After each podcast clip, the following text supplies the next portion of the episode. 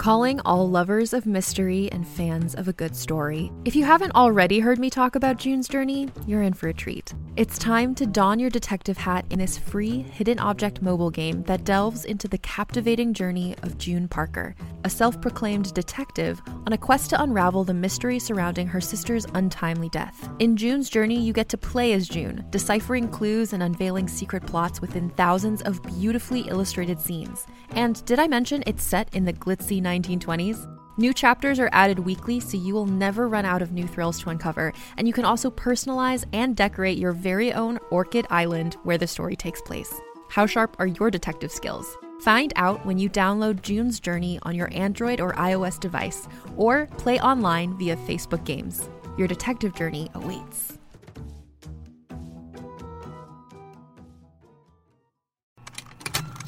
Contained herein are the heresies of Radolf Burntwine, erstwhile monk turned traveling medical investigator.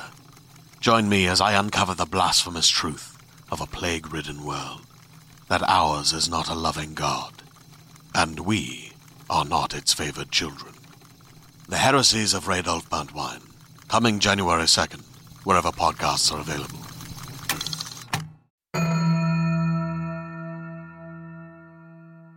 Oh, hey, everybody. Hello. Hello. It's really hot in New York. How is it in Maine? It's warm. Wait, no, it's cold. Oh my God. It's a fucking fake out. Just make me feel solidarity was- for one second. I forgot. It was hot yesterday, but it's cool today. I don't know what's going on around here, you guys, but it's been in the 90s twice already. And as of this recording, we are not even out of May. I know when you hear it, we'll be in June, but like, but the like ads on the radio and shit are like, summertime is here. And I'm like, no, it actually literally isn't. Like, it is it's not. Yeah, not for another like 21 days, Yeah, pal. so like stop trying to fucking make it okay. It's not okay. Anyway, um, you know what happens before summer is officially here, Jenny? Spring? Spring, and also we go to Philadelphia Oh, yeah. to do a live recording of Storyteller. Uh, we have Ooh, ooh. costumes. It's not a big deal. I got mine Yes. cost about seven dollars and twelve cents, and Jenny's cost a lot more than that. So that's your only clue about what our costumes are for Storyteller. We're going to be at World Cafe Live on June 11th. It is the first live taping that we have done outside of the special prom taping that we did in March since the beginning of the pandemic. It's the first time we've gathered together Wow. for a live episode, and it is one of three uh, of our last live recordings ever for Buffering the Vampire Slayer. There are, as of this taping, 15 entire tickets left. So if you want to join us in Philadelphia at World Cafe Live, you should go and get a ticket pretty much right this minute. Pause, hit pause. time. W- it will wait. The, the power of the pause. We will wait here Mhm, until you grab that ticket. World Cafe Live has always been amazing to us. They make themed drinks and they themed snacks and it's just a really wonderful time. And also um just safety wise all of our in-person shows are masked. I know you know uh, rules and and all that are changing constantly around this country um but guess where they don't change? At buffering the vampire slayer. So in case you're worried about that know that these will be masked events unless people are eating or drinking. Uh, we will be as safe as possible.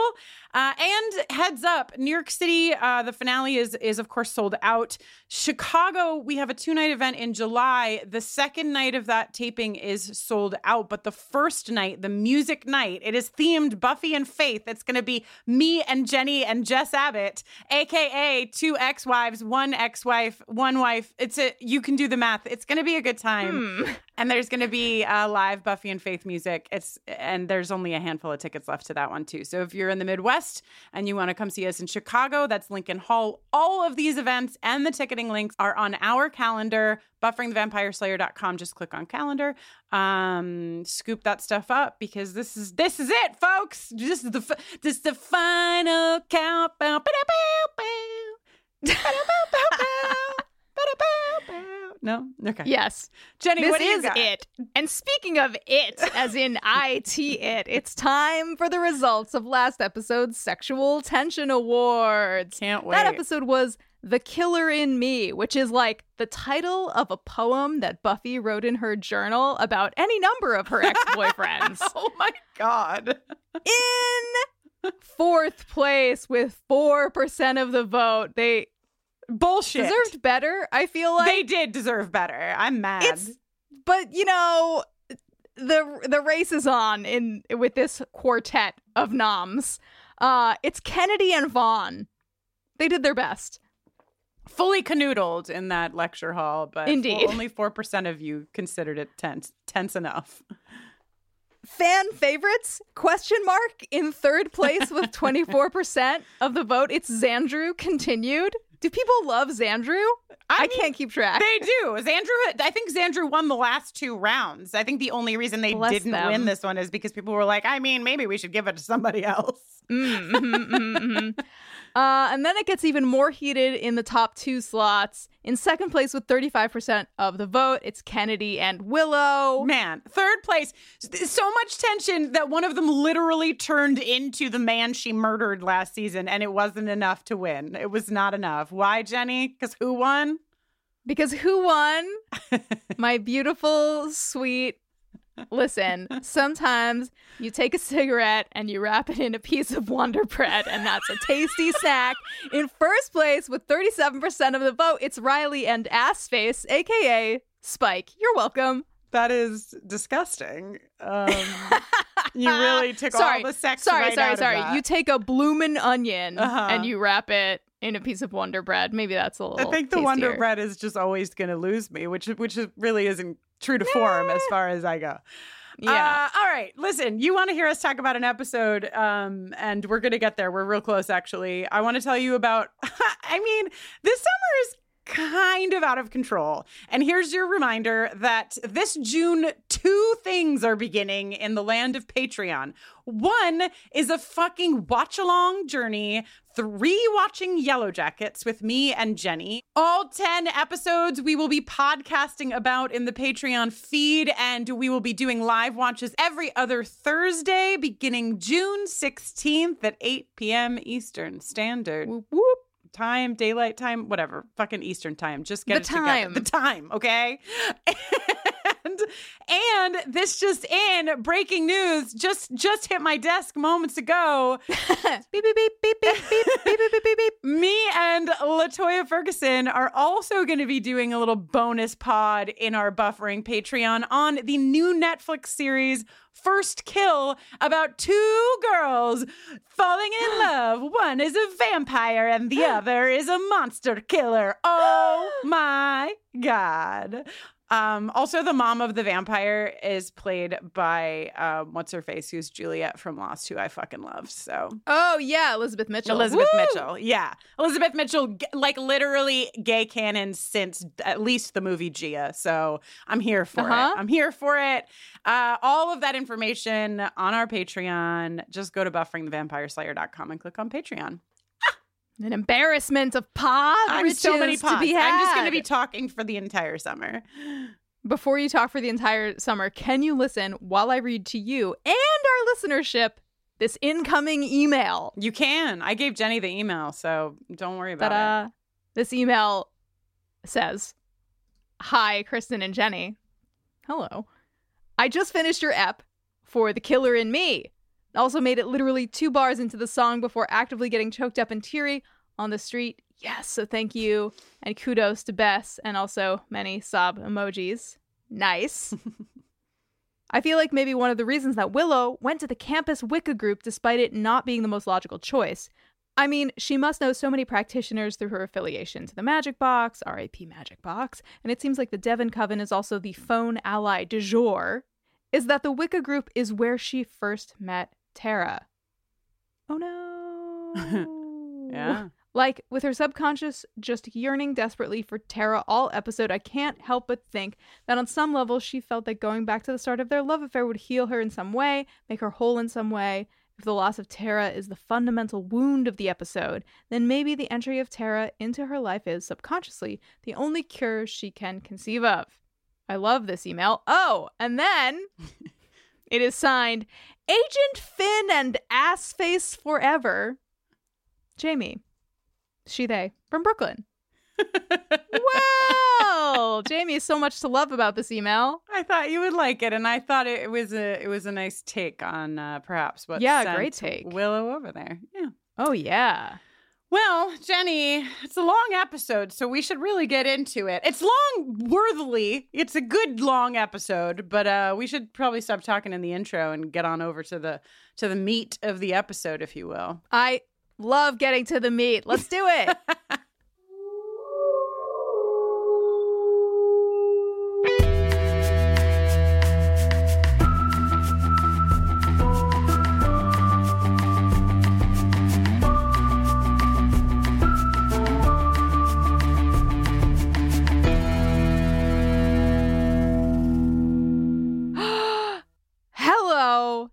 and welcome to Buffering the Vampire Slayer, a podcast where we are watching and discussing every episode of Buffy the Vampire Slayer one by one, spoiler free, in tandem with those gals I'd love to take to a nice French restaurant that's just down this dark alley. Angel on top. That was so I'm- ambiguous. Usually, it's like really clear if you like them or not, and now I'm not sure. uh, well, like them or not, I'm Jenny Owen Youngs. And I am Kristin Russo. And hey, this week we're talking about Buffy season 7, episode 14, First Date. Never kill a boy on a first yeah. date. What do we think about this nested title? Yeah, it's funny, right? Um it's interesting Mm-hmm. too like I I've seen in the synopsises uh, which I'll read one to you shortly if you know how this intro goes. A lot of the synopsises, synopses, how do you how do you do that? Syno- summaries. A lot of the Uh, episodes synopses. Synopses. A lot of the synopses had like never kill a boy hyphen Uh-huh. and then the summary. And I'm like, what's ha- like? Was there a? Is it intentional? what happened here? Yeah, like, and I couldn't find more on it, but yeah. Anyway, this one is called First Date, and you should still never kill a boy on a first date. Uh, stay tuned at the end of this podcast every other week for an original song written by Jenny, recapping the Buffy episode we are discussing. First Date was written by Jane Espenson, which I was kind of surprised Huh. by, directed by David Grossman, and originally aired on February 11th, 2003. Ah. Oh, February 11th, 2003. Just three days before my girlfriend at the time took me to a Valentine's Day overnight at the Chelsea Hotel and gifted me diamond earrings. We had been dating for approximately five weeks. Hell yeah. Wow. anyway, this is the one where Principal Wood asks Buffy out on a date, arousing her suspicions. That's not all he Hmm. arouses, you know what I mean? oh my God. and piquing her curiosity. And a secret Nice. about the principal's past is revealed. Xander has a date of his own with a strange woman he met buying rope. what? Strange. Anya's jealous side rears its ugly head at the idea of Xander dating someone else. Meanwhile, the first is back in the game, this time focusing on Andrew. Uh, I think Anya's jealousy is cute. I do too. Also, th- I usually get the little behind the scenes. I usually get the summary from IMDb, but it was like a couple lines longer than would fit on IMDb. And I tried to copy and paste it. I can't even explain it to you like for 10 minutes. And I was yelling at my phone by the end and I gave up and I grabbed the summary from the wiki page because I, I couldn't be bothered. Yes. You can tell the it's blood, a little. the sweat, the tears that go into making this podcast. Uh, it's a little wordier though. Uh, anyway, speaking of wordier, how about these previously ons? Yes, previously on Buffy the Vampire Slayer, Andrew killed Jonathan. Some blood opened the seal of Danzalthar. Andrew Danzel says he'll be good now. okay, sorry, Danzel Thorpe. Thank you. Uh, uh, Wood in the basement with the shovel. Spike's chip going wonky. Giles at Robson's, and we finally get the rest of that scene. Oh my God, we do. And it's like the only note I have, I don't know if you have notes for this scene. The only note I have for this reveal is Hot Daddy Giles. And I would like to play Giles' jingle, please. Please. Oh, Giles,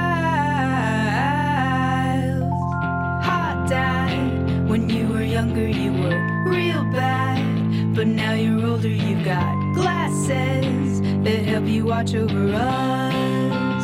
Thank you, Giles. This is hot. This is like hot, hot, hot, hot, hot. Like Giles does not need to be bragging about it in the next scene. Why? Why does he? Ha- he doesn't. He we we saw it, Giles. Okay, we saw. We saw it, but they didn't see it. But they don't need to see it. It's just for us. It's our special, special Giles. well, it was just luck and training and a wary watchfulness. Uh there's also a new potential in the squad. no, Chao-Ahn is here, Undo and, it. Undo um, it.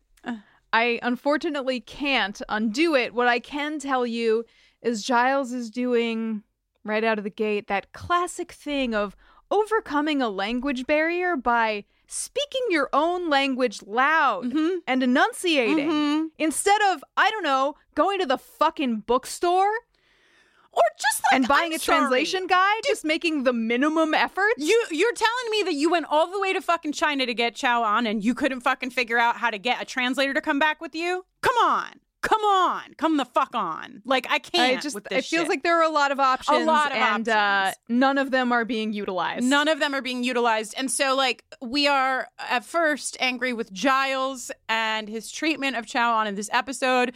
And above and beyond angry with Giles, I am furious with the fucking writer's room because they have not only made absolutely fucking ridiculous and racist choices in the in the entrance of Chao-Ahn, but they have just like blat- they blatantly do it through the whole fucking episode. It's not like we get this one moment of Giles being an ass to Chao-Ahn and then like Chao-Ahn is at least like integrated in some way into the group. Chao-Ahn is the punchline of this episode from start to finish, and it is bullshit. And clearly, we're not telling anyone listening to this podcast anything they do not know. I mean, this is not like nuanced or hidden or buried in any way. It's totally unacceptable and fucked up. And we'll Mhm. talk about it more than just that. But yeah, fuck that. Indeed. Uh, I didn't notice this, Jenny, but I read it. Uh, there's a very uh, noticeable shot of a gravestone that says Snyder on it, a reference to Principal Snyder. Um, so take a look if you if you watch the episode after you listen to us talk. Take a look and see if you can spot this, this where Snyder was buried. What was buried? Nice. Just an empty coffin. Maybe. Maybe his like feet were left or something. You know, the the mayor chomped all but his little- Loafers. his little loafers. Yeah. Mhm, mhm. Um. So yeah, Giles is bragging about his oh, ins- wonderful reflexes, which Uh-huh. I don't think Giles would do, but does set us up for. This is Jane Espenson. Like this moment feels like a Jane Espenson moment a little bit to me, where he's talking about his Yeah. reflexes, and then Spike just pounds Spike, who has not yet been told that Giles is corporeal. Pounces Yeah. from off screen, tackles him, and they have this great, hey, you're not in pain, the first overlapping line, um, which is great. Uh, yeah, uh, a great point is raised. If Spike thought Giles was the first, why try to tackle him? I mean, I guess if he went right through him, then he would know too, you know? Yeah, Spike also has finely honed reflexes that can't be tamed. yeah, it's just two just two dudes with great reflexes here. Uh huh. Um so Giles calls Spike a berk. Do you know what where this is, comes from? No. So I didn't either, but we were lucky enough that so a lot of times people email us after the episode, but it's always a delight to me when people email us before the episode because then I'm like, oh hey, that, that email came through. I can talk about that. Uh, Diana, our listener, emailed me uh, a couple of days ago to say. Uh, it, by the way, warning for some for some language. Uh, oh my God, Giles called Spike a cunt in the graveyard. Spike tackles Giles, and Giles calls him a berk. According to the internet, Berk is short for Berkshire Hunt, which is rhyming slang for cunt. Uh, Oh so yeah, a lot of people use the word berk to just mean an idiot or whatever, possibly without knowing that it is rooted in this rhyming slang meaning. So thank you, Diana, for allowing me to say cunt several times on a podcast that I make. But um that's now you know. Now you know. You know the little rainbow, the star with the little rainbow. The more you know, there Yep. you go. Yep. Uh, so they removed fucking Spike's chip and they didn't tell anyone. A theme in this season. That's true. That's true. Well, Giles was just off. Yeah, but they just like it just feels like if we're trying to defeat the fucking oldest evil, the the very very basic thing that you could just decide to do as a group is say everything. Say everything. You got cell phones Yeah. now. Pick them up. I mean, yeah, these people need a Slack. they do. They need. They need a They need a work Discord. Slack. they need some way Ah. of communicating, but it's. But I mean, like some people didn't even know that Spike had a chip to begin with. Amanda's like, "What's a chip?" Seriously, like that's what I'm saying. Like you didn't in your Spike 101 explain the chip. Like Amanda's been training with Spike, I'm sure, right? Like she didn't know. oh, Could it just everyone just needs they need more meetings. I think they need they need a couple more meetings to Yes. uh, explain the facts. But um, yeah. So the real reason I think that we're supposed to believe is that Buffy has complicated feelings about the choice that she made. Like she knows it's the right choice, but she also doesn't want to deal with everyone's bullshit of like. Which she gets, which she gets is like everyone is like, well, you have feelings, and that's why you make these choices. And to which I say, I know I'm jumping ahead. I'm jumping ahead, but I'm angry about it because, like, who doesn't make decisions based on feelings? Like, what kind of fucking bullshit is it to say, like, there are feelings involved here and they're influencing you? Like, she's not a robot. Mm. We met that. We Mm. met the Buffy bot. This is not her. Hmm. Anyway, a little bit more racism before we fucking get out of this scene.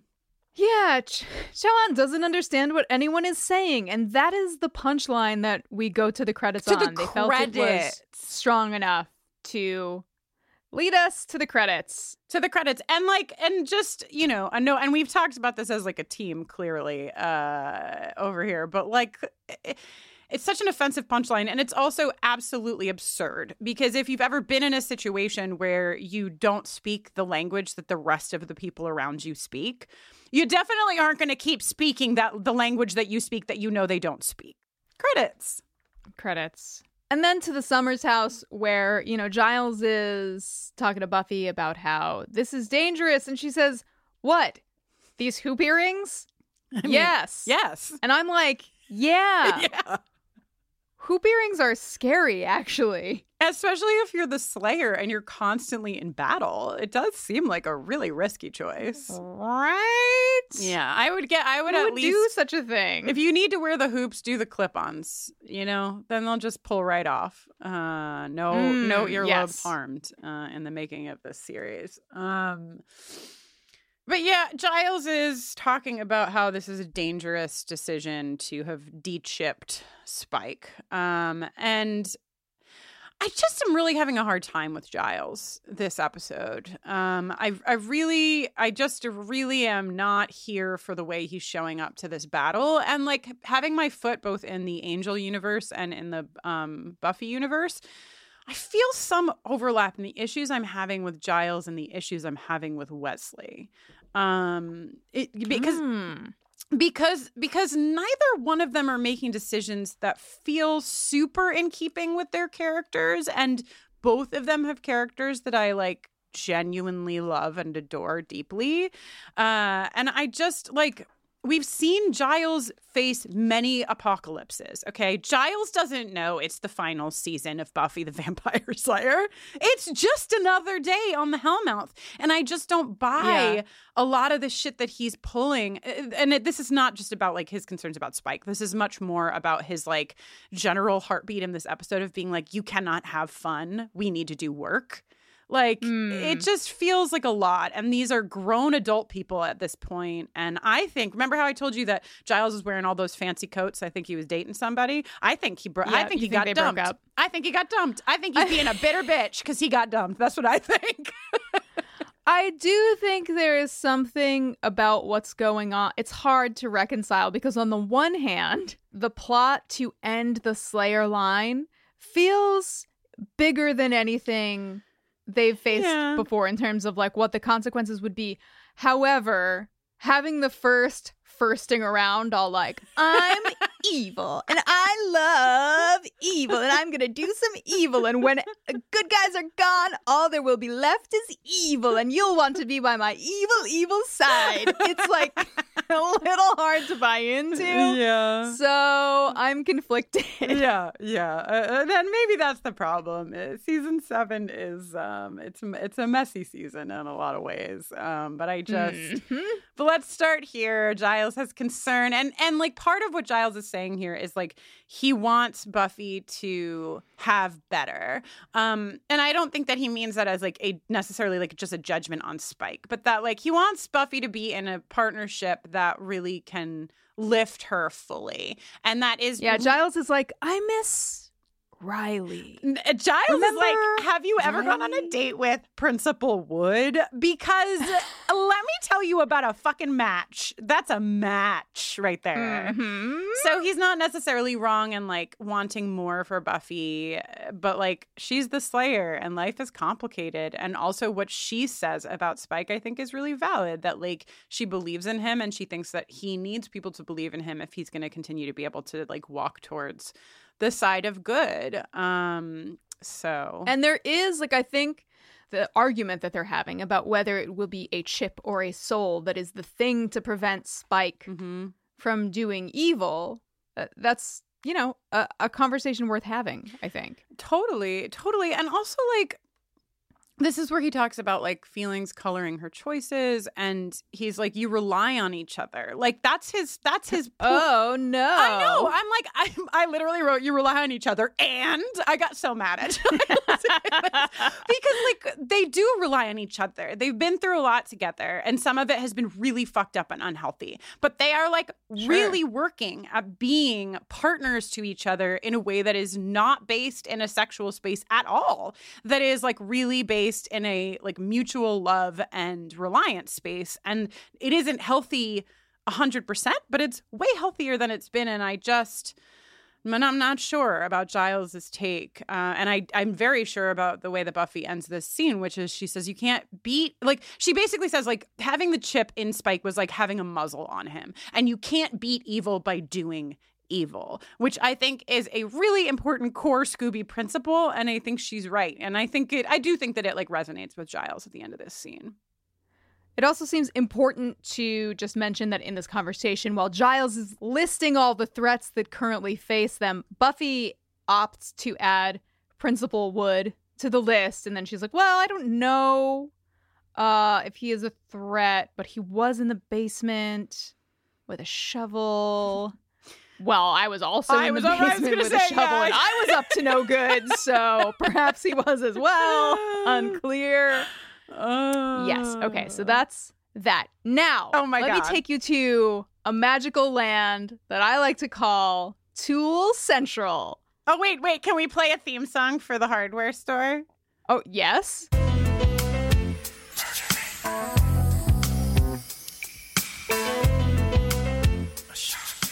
Ah, yes. Kristin, go ahead. Go you know that feeling when you all you want to do is just like watch a circular saw demonstration in the back lot of your local tool central but you're distracted by a beautiful enchanting woman who is trying to select rope I mean, like, could not think of a way that I would like to spend an afternoon more than like going to learn about uh, fucking uh, uh, circular saws and then meeting Ashanti. You know what I mean? Like, I truly it can't get better. Cannot. Um, there's something about this scene and then like where we end up that I just want to try to like pull apart right now.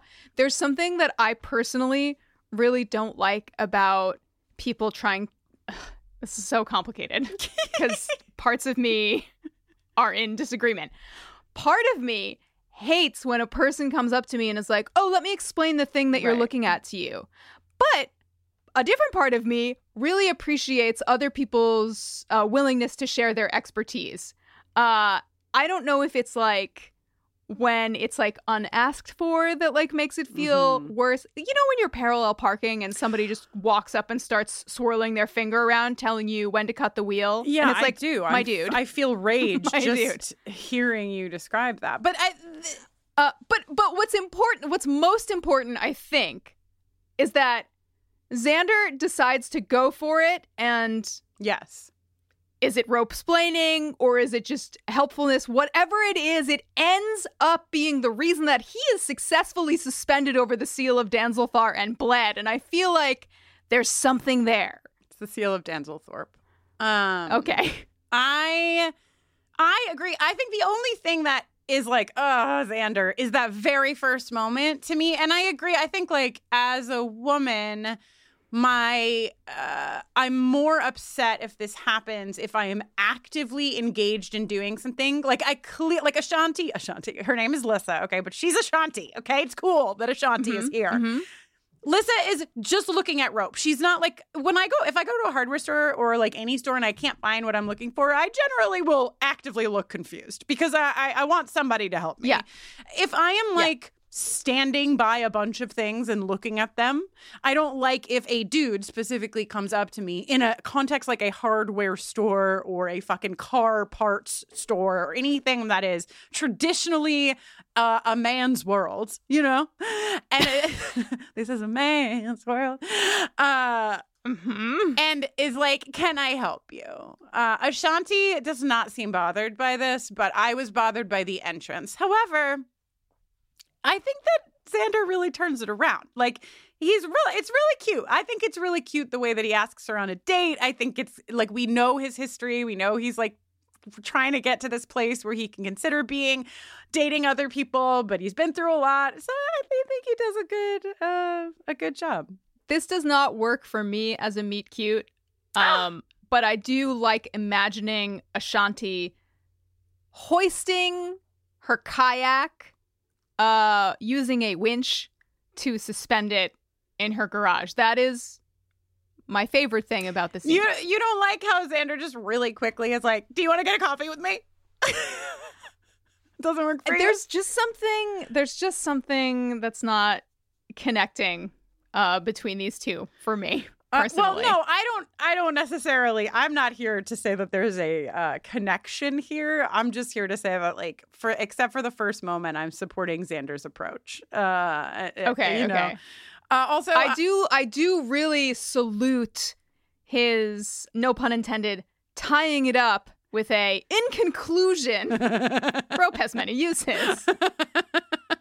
Uh, I want you to know that when I did a little bit of research on Ashanti, uh, I found out that she was also like me, born on Long Island, and also like me, born in 1980, a mere like oh. five weeks before me. So, like, picture baby Kristin and baby Ashanti, like, so close to each other. Hospital Yep. beds only a few towns apart, you know, only a few. oh we- my god. There we were, just two Long Island babies, Incredible. ready to take on the world. One of us would be talking Mhm. about the other one on a podcast someday. okay, so fucking Snoop McSnooperston over at the If fucking. I were a sign of being evil, where would I be? This is definitely the most effective method. no, I mean, She's so out- close, Kristin. She almost does it. Well, that's what's ridiculous is that this should not be the most effective method, and yet literally all of the knives were just right there. Literally just right there. I there. mean- no lock, nothing. I it is really str- okay. My ma- my number one question I think is Robin, why so many knives? Right? Why so many knives, Robin? Especially if your primary targets are vampires. Yeah. Where are your wooden stakes? Like, and why not keep? Because it because it is a very beautiful collection. I respect it. It just doesn't seem. But like, at s- right. It seems like well, he is on the Hellmouth. Well, yeah, but it seems like this is this is a collection for display more than it is for use. That he's just one man. yeah. And so it it feels like this should be in his home. Do you think he's the same custom carpenter as the mayor? I thought about the mayor's cabinet in this scene uh, deeply. Because you know Xander didn't build that when he was building the school. Uh, yeah, Robin just- Wood in there doing his own carpentry like like after hours. stapling some red velvet to the wall to like Hell yeah. mount his knives. I, I just I think the only thing that really bothered me is that there was no like trick to open it. Like that that just felt like an important detail that like if you're going to have your knife collection displayed beautifully hidden behind a whiteboard, at least, you know, if we were at like Wolfram and Hart, there'd be like some tarantula that needed to like tip tap its little tarantula paws across some keys to open the thing. You know, just give me something. Tippity tap. Just Uh, yeah, yeah. A, a- an additional security measure would not go amiss. he just slides it Here. up like he's gonna write on a chalkboard, but nope, it's a bunch of knives. Yeah. One of my favorite things about this episode is that, especially because we eventually learn what we learn in Mhm. this episode, Buffy's counseling skills and methods are finally, Finally. taken to task. like we knew First the whole here. time, but like we were waiting. Yeah. yeah. But yeah, we haven't been able to say explicitly. This is why Buffy has a counseling job. Uh, he he asks her what she's doing tonight, and she says preparing for tomorrow's counseling sessions? question mark. And he's like no really. Uh he asks her to dinner and then he very quickly is like not that uh you know your job depends on you going to dinner with me or anything and also i'm gonna need you to sign a piece of paper that says i didn't just say that I like was sweating Ah. for Principal Wood in this moment. Like, d- d- Yeah. stop to try not to make the jokes about you being her boss. You made them. Oh no, you can't Yeah. get out of this Yeah. now. no god Oh god. Um, uh but buffy's like hell yeah let's go to dinner Principal Wood also wearing hoop earrings. Both of them taking similar lobe risks. You know. well i think his hoop earrings pose a much smaller risk to his lobes yes, you'd need like a might. gnarl fingernail to get in the. Okay, there. I don't understand why we have to go back to that cave. you didn't want a tasty gift? I um am all set on on tasty gifties. Thank you. Okay, great. What about frisky vixens? Are you all set on those? Because that's what's coming next. Willow calling Buffy a frisky vixen. Um, I I like this. I do like this. I like the the close rhyme of frisky vis- vixen. Yeah, it's nice to say. Uh, you know, they're having this standard gal pal, but like really actually gal pal conversation here of do you think that he wants to date me or do you think that he wants to kill me? I, who could say? I'll try to dress for both. Buffy says, "Maybe I'm getting promoted for doing such a good job," and Willow laughs in her face. Um, okay, one of my favorite parts of this whole episode is them coming to the conclusion that, of course, the Hellmouth can't be a shower of evil because it's coming from below. So it is a bidet of evil. Beautiful. Be absolutely beautiful. From beneath you, it devours FBYID, a bidet of evil.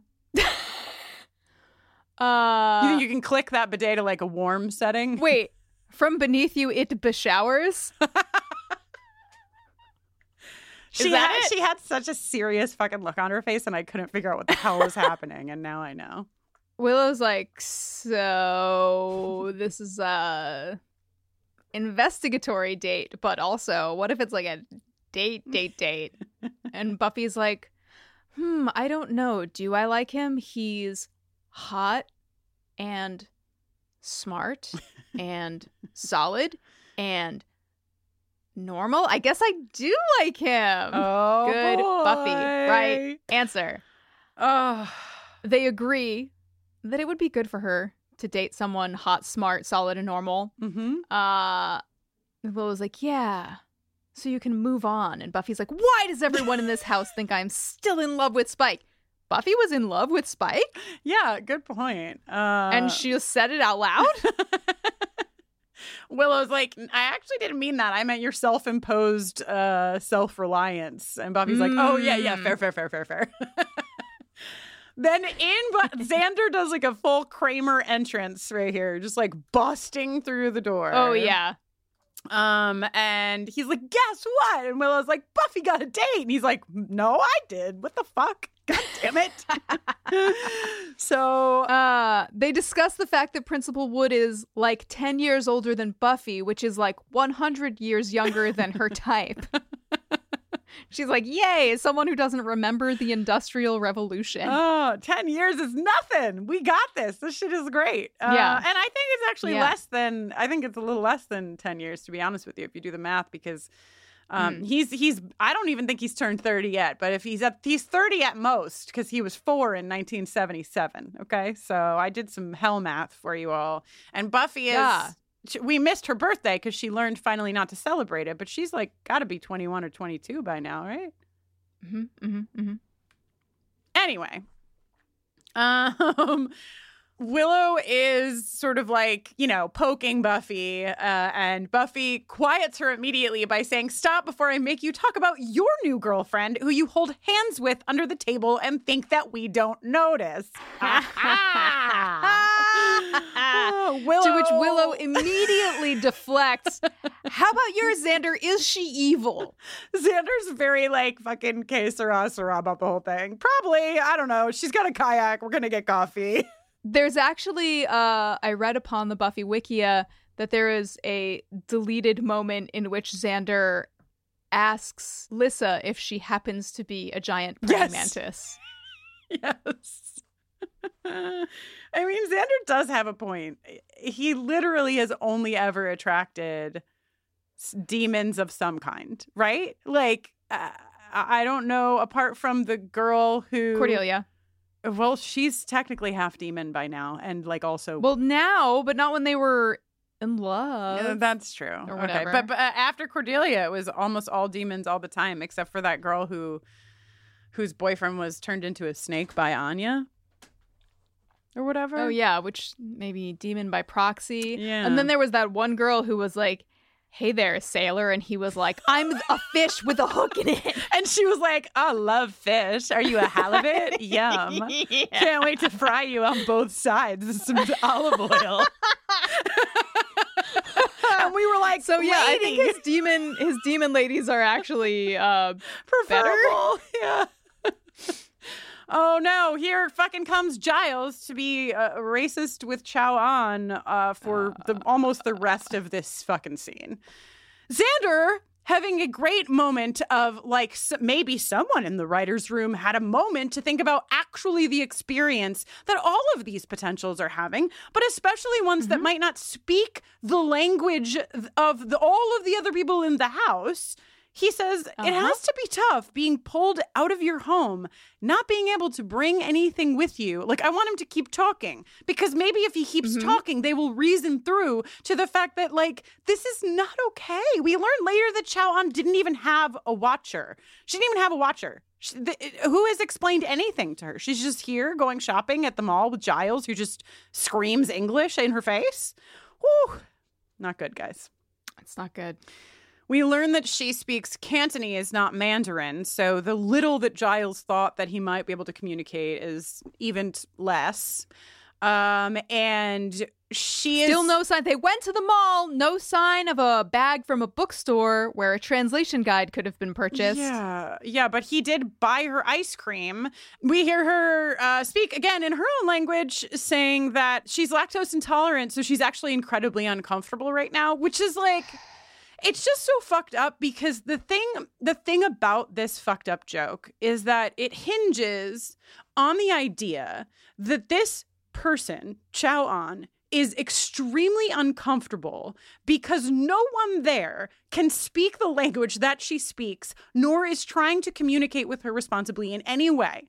The, that's the joke. Like that, the only reason that, that this is a joke is because it's funny that she ate ice cream and she's lactose intolerant, but she couldn't explain that to anyone, so she just ate the ice cream. It's like almost like the the reason I'm angry is like inside of the joke, you know? Yeah.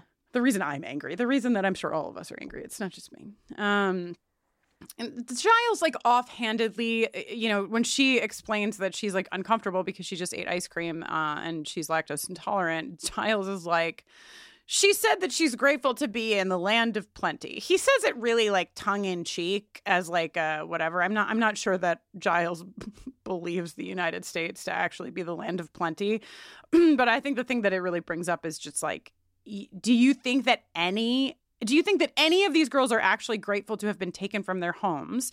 And how fucked up is it to say that anyone would be grateful for being taken from their home country, regardless of where the fuck it is in the world? Like, just. Dude, right? and then he just shouts at her again. Uh, shouts in How a kind way, because being loud is uh how you bridge language barriers. We all know it. Mm-hmm. All right. So, uh, somebody is doing some reading, and it's Andrew of the new microwave manual. Thank goodness there's a new microwave at Summers Central. Dawn axed the other one in case you forgot. When lo and behold, who should roll up Mm. but Jonathan the First, saying, I've got an assignment for you. Andrew says, I follow Buffy's orders now. And Jonathan the First is like, Well, you think she's gonna let you in her little club? You're you're a murderer. and Andrew raises a great point, which is that a lot of Buffy's people are murderers. Anya, Willow, Spike. Should I go on? Confident. The way he starts it is really what gets me. Confidentially, a lot of her people. Yeah, yeah, yeah, yeah. Just between us. between yeah, just between the two of us. Yeah, um this is like kind of underlines some of the point that you were making about the first being silly. Like the fact that the first is here to essentially uh, tell Andrew that what he should do is find the gun in the house and kill all of the potentials. That's serious. I mean, he starts it by making a joke about the, how the microwave is intuitive and Andrew shouldn't need to read the manual. I just explained to me this side of the personality of the first that he's like, Yeah. let me just let me just make fun of you a Yeah. little well, bit. maybe it's like this is something Jonathan would really say. So the first like, benefits from like you know Yeah. more psychological. Uh, uh, I really love Andrew Vanna Whiting the microwave when uh when the first is like. Uh, Willow brought something here that you can use, and he's like, "The new microwave." microwave. uh yeah so the evil the first evil is like if you do what i say you can stay by my side and i think as a first time viewer y- you probably believe that andrew's gonna fucking do this shit i mean it's what he's done every other time before like at the merest suggestion Yeah. that he could be at the the right hand of evil he's like all right okay cool um so i think we leave this scene very much thinking that Andrew's going to fuck shit up. Um, I just want to say that in the last scene, one thing that we didn't talk about because we were busy being mad about the treatment of Chao-Ahn is that Buffy asks Willow to do research on wood on the computer. Like asks Oh yeah, asks her to just see what um what can be found on wood. Always bad news when you Google somebody and there's simply nothing, even in the year 2003. Certainly in the year 2022, it's bad news. um, okay, so in the bathroom, Anya, who is wearing a pink sweater that I believe has three crocheted kittens wearing leashes on it. I tried so hard to like see clo- closer to this pink sweater, but it gave me Yeah. pleasure. Uh, she is trying to get some blood and or pizza sauce out of Buffy's shirt so that she can wear it to her date. She's unsuccessful. Yeah. Anya, you know you've got to take that down to the Sunnydale Motor Inn and get a toothbrush. That's the most effective method of blood removal in Sunnydale. Actually, Faith is uh, busy kicking ass all over Los Angeles. You could probably give her a call. She could tell you how to get that stain out. Oh, isn't that interesting? um, but this this blood pizza thing, it's just little, but it's fun. It's sort of a callback to when Dawn got pizza on Buffy's shirt and was like, she'll just think it's blood. yes. So Anya is jealous, and Emma Caulfield giving us just all. Oh, and I think Jane Espenson wrote that segment of of Conversations with Dead? People. there you go. Yeah. There's a so little bit of keeping the pizza sauce blood thread alive. Um, Anya is feeling jealous about Xander having a date. Uh, let's listen to let's listen to her for a second. Are you nuts? Of course it's working. Uh, observe my, my bit of ranting. Hear the shrill edge of hysteria in my voice. oh, Emma Caulfield, just love you. I love you forever. Uh, then she bids Buffy leave her to stew in her impotent rage and also to leave because she has to pee. uh, Buffy bumps into Spike, This is who wants Buffy to know that he knows that Buffy has a date and it's okay. I put a lot of hearts around this scene. I really loved this scene. I mean, I always love a James and Sarah scene. I think they just are very good individually and together. Yeah. Uh, but it's just nice. It's you know, Spike is like, listen, I'm I'm okay. Like, uh, do you think that I still like dream of a crypt uh, for two with a white picket fence? Right, my eyes. oh my are god, just like my little song. My, just like my little song. Uh, your little song. Um, but like, it's just nice, you know. He's, I think he's like establishing to Buffy that while he loves her and he will always love her, he is hmm. aware that this is that he's not on any kind of quest right now. Like we've seen Spike on the quest to like win Buffy's love and you know deeply only be able to see one thing and it being like the two of them together. And that isn't where he is now at all. And it doesn't mean that he doesn't love her. Uh, and and I, I what i love about this scene is that it allows those things to coexist in spike uh, Yeah. honestly which is really nice and not something that we see often you know? Usually stories are told that like either someone is still in love with somebody else and so it's all they can think about and all they want or they're not in love with them at all. Um, and i think that this nuance is you know just a, a piece of the of the bigger pie of why so many of us love this show. It's like this kind of nuance is really cool and great. Yeah, and Buffy, you know, suggests that uh Spike do some dating of his own and he's like, "Oh yeah, some girls like the bad boy look, but the only look we see him doing after Buffy exits the scene is that he is like sadly staring into the middle distance." Because, like, you know, a hundred and something years of like getting girls to want to make out with you because you like ride a motorcycle and wear a leather jacket. Like, it's probably, he's probably like, okay. I think he might be after a little more than that, um, uh, which I think is fair. So. Anyway, at the espresso pump, not riding a motorcycle in a leather jacket, but instead drinking a hot cocoa is Xander lying about his hot cocoa to uh, Alyssa. This is uh this is really something to me. Yeah. I mean, well, first of all, Xander loves a dominant woman, okay? Like he just does. He has made that very very clear that like Hmm. Anya was the Yes. top uh cle clearly. Uh so Lissa is like checking that box right from the jump, right? Calls out Xander for his hot cocoa, then herself orders the red eye that he just described. So it's going well for Xander. Nice. Yeah, yeah. This is uh, a great sign. Full speed ahead. Uh, I I do like that he's drinking cocoa. Me too. Me too. Uh, and I like that she wants a red eye. Well, I think you know Uh, it's you know it's interesting. Not to like whatever. We have a lot of things to talk about, but as I'm talking about Spike, who like for a hundred plus years has like won girls, uh, like gotten girls in bed basically by like being the bad boy. I think that Mhm. Xander, while not effective at his uh, attempts, for a long time was really trying to pretend to be somebody he wasn't because he thought that that's what girls would be into. And I think that like what I'm unlocking for myself is why I enjoyed uh, what I saw from Xander for the most part in this is because it did feel like he was like putting down that he that that need to like pretend he was something else. And he was like allowing himself to be like yeah he did made the red eye joke but like later he's talking about his vulnerabilities with Anya and he is laughs off the hot cocoa thing. He doesn't try to you know pretend something. Like it feels like he might be ready to enter into a relationship where he's being himself which I Yeah. am I'm here for that's all I want to say yeah. okay oh no Terrible news. oh no Back at the Summers house, uh, Giles's art skills or lack thereof strike again. Oh my god. I was saying oh no because they couldn't find wood on the internet. My oh no's would have had Oh. a very different tenor if we were talking about the flashcards. That's a bigger oh no. Sorry, pedaling back half a moment.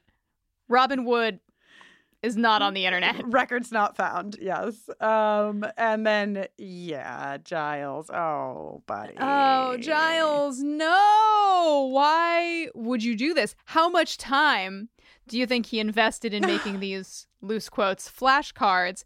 And and how much of that time could he have used to go to the bookstore, Kristin, and buy a book? Yeah. Actually, I want to see something.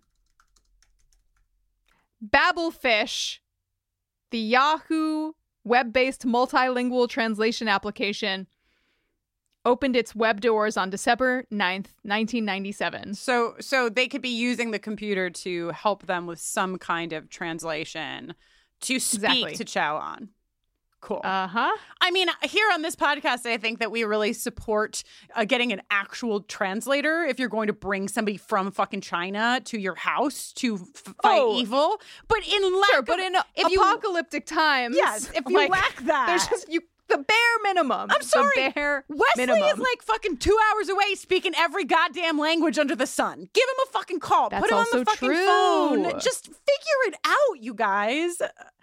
And these It would be good if they flashcards. could figure it out. These flashcards are funny if taken out of the context in which they're used because we love to see it. We love to see when Giles draws what he believes to be an accurate portrayal of what vampires do with with his markers. Giles only owning two markers, a black and a red. Uh, That's it. That's all you need. that's all you need. Um, but everyone in the room is horrified on Chao-Ahn's behalf. Like you did not, Giles, Sure. show wh- what the fuck, like what the actual fuck. Yeah, it's not uh, Ugh, good. it's not good. And Chao-Ahn is extremely upset upstairs. No one goes upstairs to fucking check on her or see how she's doing because instead they're going to talk about what everyone else is doing. First of all, before we get into the dates of it all, uh, I just want to say that Kennedy looks great. Kennedy is Kennedy is looking great. I think Willow and Kennedy are, um, you know, just helping each other look great. That's I just feel like it's. Mm. I just feel like they have a Mhm. certain glow about them. Uh, Oh. you know. So Giles learns that Buffy has a date. Anya says everyone has dates. It's Date Fest 2003, Slayer Fest 98, Date Fest 03. Um, Yes. we are about to fight the original primal evil. Going on dates is not correct. We should not be going on dates. I disagree. I, I disagreed when Kennedy skipped the desert, and I disagree now. I think that going on dates uh, it goes hand in hand with apocalyptic fighting. You know what I mean? It just feels like yeah, they you got to keep morale up. Yes. You know, Yes. life doesn't stop just because life might be about to end. No, as Faith said, you never go in for a little after hours. Huh? Oh my goodness. Come on. I'm scandalized. Ugh. so Andrew's peeking around the corner like a little sneaky. And then we cut to the alleyway where Wood is like, this is the best kept secret in town. And I'm like, there's no secrets. There's no secret restaurants in Sunnydale. Like, fully not believing that there is ever, I could not even believe when there was actually a restaurant that was secret and hidden in an alley. Oh yeah, I was thinking about this. uh, I was thinking about what the Sunnydale version of of Yelp would be. It would be like yowl.com or like deathrattle.com or something. And then I was thinking about I was brainstorming about an app for uh, slayers seeking vampires and vice versa. And my pitch for the name of the app is Duster with no E. What do you think? D U S T R. Yeah, Duster. The thrill of going on a date but there's only with your one mortal enemy. There's only one Slayer. Well, well, I'm sorry. There's 2 Don't you there's think- two. I mean, I think we could get the potentials on there. Maybe it's like a Raya thing where if you know someone, you can Oh, get they on can the get app you in. Yeah, yeah, yeah. Watchers, monster, you know, monster fighters, witches, right? Like monster, mo- uh, people who, anyone who has the potential to defeat a vampire can be on it as the like Slayer piece of this dating website. app, Exactly. Whatever. Okay, great. Love that. Do we love it? I love it. Duster, yeah. Sign me up. I could probably kill a vampire and I would love to date one. So Wow, you think you could kill a vampire? you think I could? I mean, I'm not saying you couldn't. I'm just saying, well, yeah, of course you think you could. Okay. You're a very confident person. Wow. No, you're a very confident, Wow. Wow. self-possessed, Wow. Empowered. Wow. Um, and you know the ways to kill them, so that's you already have a head start. Wow. She said, You think you could kill a vampire? And then immediately said, Of course you think you could kill a vampire. you know what? If it's you, me, and a vampire, good luck getting my help. I'll tell you what. All I got to do is run faster than you. Well, fucking reference our bear story. And if you don't know it, I'm sorry, but I'm not telling it right now. That's exactly exactly what she would do. Wow, I can't wait to fucking slay a vampire in your face. Stupid, Okay, stupid jerk. Okay, so Oh my in- goodness. So in the alleyway, my notes are all capital. Take up. They take up like six lines. Hot, hot, hot. That's for when Wood starts slaying vampires. Um, a couple of It's very hot. it's so it's so hot. It might be the hottest anyone has ever looked slaying vampires, and that is saying a lot. yeah, it's uh it's very good. It's also great because they get jumped and all we see is Buffy with her three assigned vampires and then when she finally dusts the third one, she pivots to be like, "You set me up." But oh no. Robin can't hear her cuz he's too busy hotly fighting the other vampires. Just kicking ass. Just kicking Yeah. ass. Also, doing great. Buffy has made the choice to wear a leather trench. Uh, that was her choice for ambiguous, like maybe I'm going on a date and maybe I might get killed. And I think it's a pretty Yeah. good. I think it's a pretty Yeah, good fair choice. fair pick. And Buffy. a little nugget is that what you were going to talk about in this scene? There's a little a little nugget of uh, television trivia everything. here, which is that the very first when we go into the alley and we see the first vampire come around the corner, that's actually reused footage from the promo for the gift. Uh, way back in season five, they reused that footage. In What? This it's just one clip, and you'll notice it. It really is different than like the rest because all the other clips are like groupings in alleys. But for whatever reason, uh, maybe if Latoya and Morgan were here, they would tell us what the reasons might be. But uh, they How funny. reused this one clip. Yeah. I was to say that at the end, when the dust has settled, no pun intended, uh, Wood looks at Buffy and echoing who I'd now consider the second most appropriate person she's ever gone on a date oh with. Oh my god. In Hush, he says, I guess we should talk. Yeah. Oh, wait, does Riley say that or does Buffy say that? I don't know. Well, the important thing is that it's said between Buffy and the second most appropriate person Buffy's ever gone on a date with, Riley Finn. I think Buffy says it. And stop trying to make Riley a thing. I said that as the line Uh, from Mean hey, Girls. The the restaurant's right there and it looks cute as hell. So cute. This Take is, me to this restaurant. Take me to this restaurant. This is like uh, if you're if you've been in New York and gone to or heard of a little restaurant called Freeman's Alley. Uh, Mm, this yeah. has very Freeman's Alley vibes. Freeman's Alley is like tucked Yes. all the way down this like it's an alley called Freeman's Alley. Um, I can't believe Sunnydale has their very own Freeman's Alley. Absolutely, Principal incredible. Wood, we are just two girls standing in front of one hot vampire fighting principal asking you to take us to dinner. please. Here.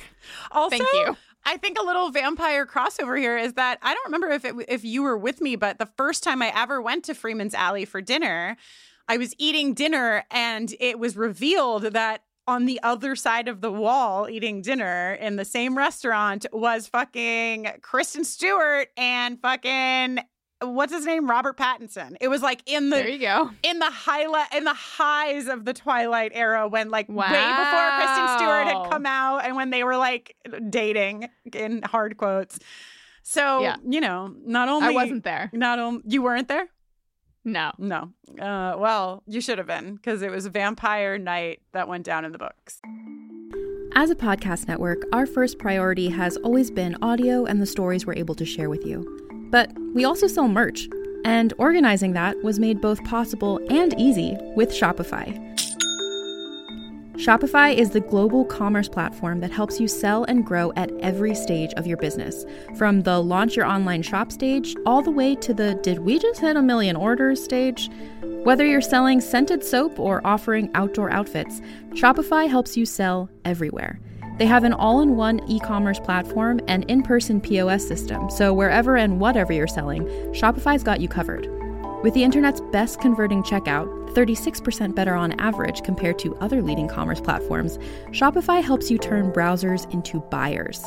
Shopify has allowed us to share something tangible with the podcast community we've built here, selling our beanies, sweatshirts, and mugs to fans of our shows without taking up too much time from all the other work we do to bring you even more great content.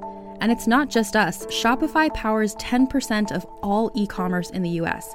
Shopify is also the global force behind Allbirds, Rothy's, and Brooklinen, and millions of other entrepreneurs of every size across 175 countries. Because businesses that grow, grow with Shopify. Sign up for a $1 per month trial period at shopify.com slash realm, all lowercase. Go to shopify.com slash R-E-A-L-M now to grow your business, no matter what stage you're in. Shopify.com slash realm.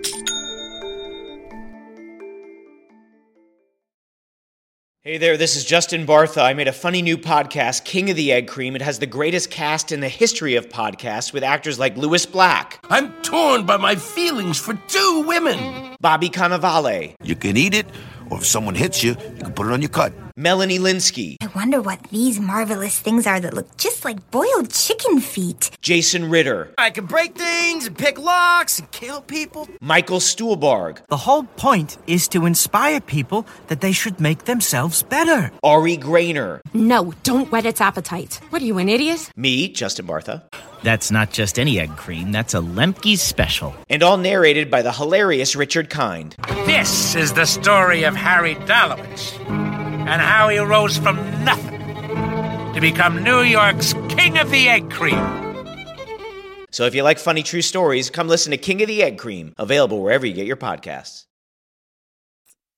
Okay. Um, so at the espresso pump, we're talking about exes. Uh, it's quick. You know, I'm, you know, I'm, all, I'm here. I'll say it's quick. They've known each other for a matter of minutes, and Xander is spilling his guts about leaving his ex at the altar. yeah. Or did you mean the scene is is quick? no, no, I meant it's quick for them to be talking about exes. And like you know how sometimes when you're trying to like change your behavior, you go like real far in the opposite direction? Like maybe that's what's happened here for Xander is like he's like, okay, I'm gonna try to be vulnerable, but instead of like taking Uh-huh. a baby step, he just took like a flying leap off the edge of this Into the deep end. Yeah. uh Lissa Yeah. handling it well because as we know, Lissa doesn't give a fuck about any of this and is just planning on using that rope to tie Xander over the seal of Danzalthar. Um but uh, she does say it sounds like you're both better off. Uh, and Xander says, I should have taken you on a nicer date than this, which is cute. Uh, and, you know, No. And she's like, hey, I know something fun we could do. like, Xander, at this point, you should know that a praying mantis is going to be locking you in a cage real soon, buddy. Okay? Yeah. Yeah, buddy. No sex on the first date if all of your other dates have been with demons, most of whom wanted to murder you. That's just the rule, pal. okay? Yeah, he's he's gotta he's gotta mend his ways. He's gotta hmm. learn some things and use them in the future. So here we are at Sunnydale Alley, the French restaurant hidden away. Um, and Ooh, I like calling it Sunnydale Alley. That's nice. and this is this is great. It's great before it all crumbles, just like this show loves to do to us in every way. Uh, Buffy is like, so you're freelance, and Wood is like, yeah, you know, I, I, I guess I am. And she's like, you know who I am, and he says, you're the Slayer. This is really good Sarah Michelle Gellar shit right here. Like her facial expressions of just like excitement and just like she can't even believe it. She can't even believe that Yeah. she's like on a date with this beautiful man who like understands who she is and knew before he even asked her on a date and can fight like he is sorry Jenny but he's like everything that Riley was plus everything Riley wasn't yeah, true. I'm not gonna argue. Riley has already been bumped down the ladder for me, as I have stated. So she's like, so it's not an accident that you, you know, that mm-hmm. you basically sit atop the uh the bidet this this Sunnydale evil bidet from beneath you at Beshowers. Uh he and he says, Yeah, I maneuvered myself into that school and that office, just like I maneuvered you there because something big is coming and I want to be here to help. And Buffy's like, So you didn't hire me for my counseling skills? And Wood laughs in her face and then immediately straightens it out and is like, They're valuable too. He Good. ex- yes, good. She asks a good question, which is like, but why now? Like, why are you only telling me now? And I think he gives a really good answer back was that, like, he came here because he knew he wanted to do this thing, but he wasn't sure he was ready to do the thing. And, like, you know, revealing everything before you know if you're ready to jump in is is not the way. Um, and then he tells us, well, he tells Buffy, but we all hear that his mom was a slayer. And that is how he knows about slayers and demons and all the things that he knows. His mom was killed when he was four by a vampire. Oh no. oh no. Oh no. We know by the end. If we don't know by if if you don't if you don't make the connection, which I think anyone watching the show with any sort of like attention has already been like, oh god, oh god, oh god, because Spike is involved. We know Spike has killed two Slayers, uh, and we know that one of those Slayers was killed in the '70s in New York City, and was black. And here is a black man born in the '70s who says his mom was a Slayer and this is a show that likes drama. So clearly we're putting the pieces together. oh fuck. I think because I am an optimist. you were really hoping. Uh, well, I can tell you for sure that the first time I watched this, I d- did not put it together. I was just like, "Oh, I wonder who she was." Yeah, yeah. 'Cause I'm a fool, and I was like, "Eh, "Everything's gonna be great now." There's not gonna be any conflict. I'm I'm always like, and then and then something good will happen, and everyone will be happy. I know. I mean, that's really how I watched television up until just a couple of years ago. I finally had it like kicked out of me from talking about Yeah, TV. you can't have nice things You if you watch. TV. You cannot have nice things ever.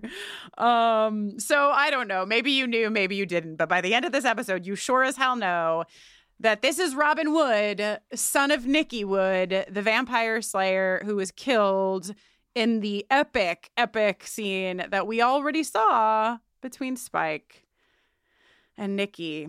So, anyway, he's like, I went through this phase in my 20s. I like fully was in my mind, like, uh, when Wood talks about his 20s being like seeking out the person who killed his mother. I immediately am thinking Mhm. about Sawyer from Lost seeking out, you know, it's like the similar quest. These, how many men are there just, just on a quest to avenge their, their killed mom, you know?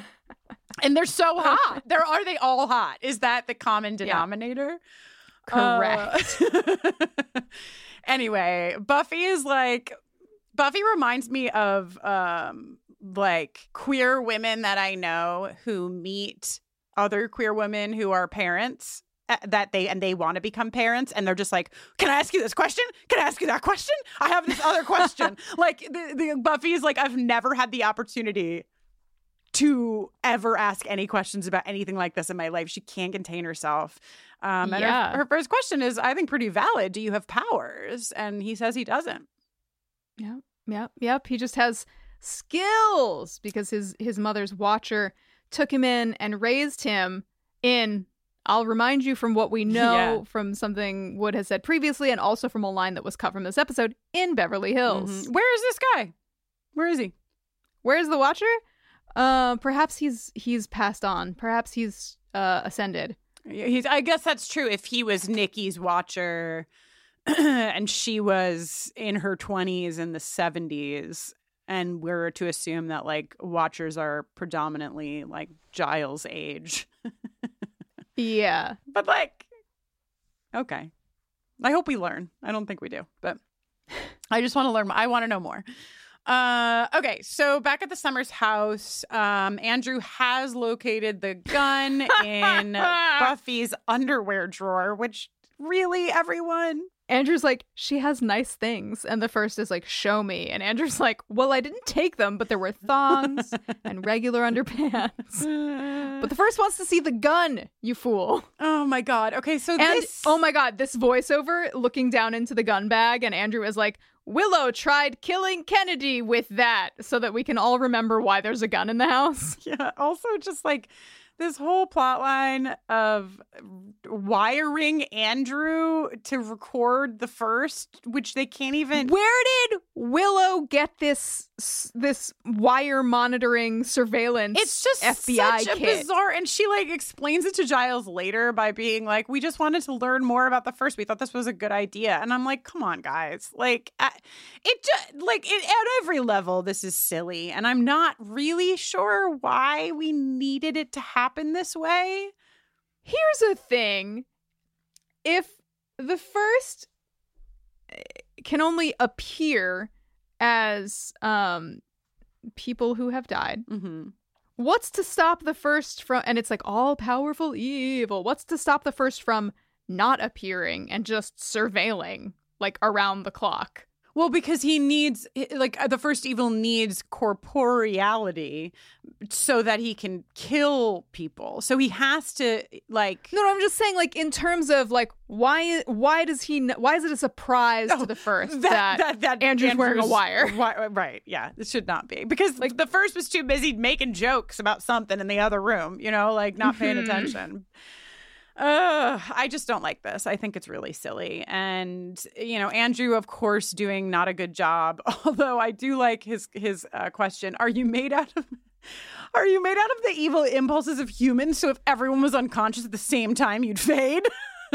I love, I love that. I don't know if that's a reference to Yeah. an existing story or if it's just Andrew like coming up with stuff, but I, I love that as a concept. Me too. And I was, if you know, if it is, because I thought maybe it was like a deep nerd reference that people would know. So tell us if it is. Um, but I love it as well.